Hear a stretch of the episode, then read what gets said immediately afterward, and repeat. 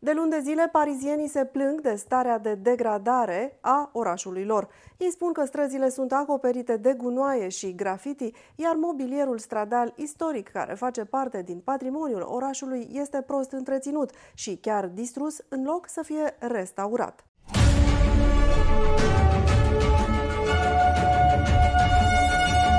Bună ziua și bine ați venit pe NTD România! Sunt Diana Giga. De luni de zile, parizienii se plâng de starea de degradare a orașului lor. Ei spun că străzile sunt acoperite de gunoaie și grafiti, iar mobilierul stradal istoric, care face parte din patrimoniul orașului, este prost întreținut și chiar distrus, în loc să fie restaurat. Timp de câteva luni, hashtagul Sacage Paris, care înseamnă Parisul distrus, a creat un curent pe Twitter. Parizienii postează fotografii cu grafiti, gunoaie sau mobilier stradal vandalizat. Mulți spun că de vină este conducerea socialistă a orașului. Un protest desfășurat în fața primăriei Parisului a denunțat distrugerea orașului.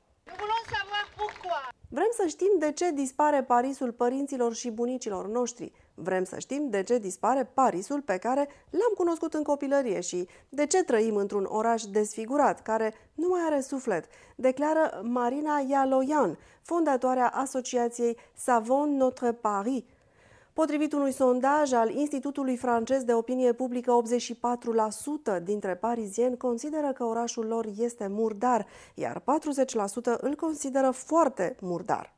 Demersul are ca scop să împiedice degradarea sau distrugerea patrimoniului orașului.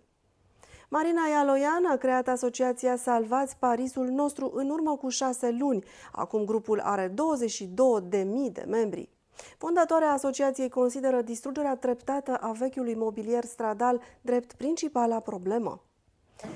Știți, oamenii nu sunt de acord pentru că avem un patrimoniu uimitor care trebuie păstrat și pe care întreaga lume îl invidiază, iar ceea ce vedem este o distrugere completă în loc să vedem încercarea de a-l conserva și menține curat. Nu este nevoie să vă îndepărtați de primărie pentru a găsi un exemplu grăitor. La Paris avem bănci frumoase din secolul al XVIII-lea. Haideți să vedem ce avem aici. Această bancă pare ieșită dintr-un bunker din vechea Uniune Sovietică comunistă. Îi încurajăm pe oameni să dea în judecată primarul orașului. Se pare că este singura modalitate de a opri această nebunie, spune Alexandre Mosi, cofondator al asociației Savon Notre Paris. Un alt exemplu este cel de pe insula Saint-Louis, de pe râul Sena. Aceste pietre sunt acoperite cu grafiti. În loc să fie curățate, primarul a ales să vopsească în gri pietrele vechi de o mie de ani.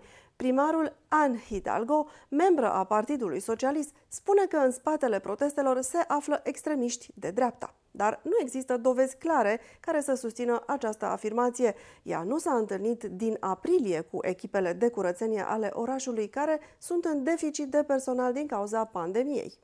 Între timp, în Paris se construiesc multe clădiri noi, în timp ce oficialii orașului se pregătesc pentru Jocurile Olimpice din 2024, care vor avea loc în capitala franceză. Emisiunea noastră de astăzi se încheie aici. Vă mulțumim că sunteți alături de noi. Nu uitați că puteți să ne găsiți pe YouMaker și SafeChat, dar și pe pagina oficială de Facebook a NTD România. Pentru cei care doriți să ne auziți, emisiunile noastre pot fi ascultate în format podcast.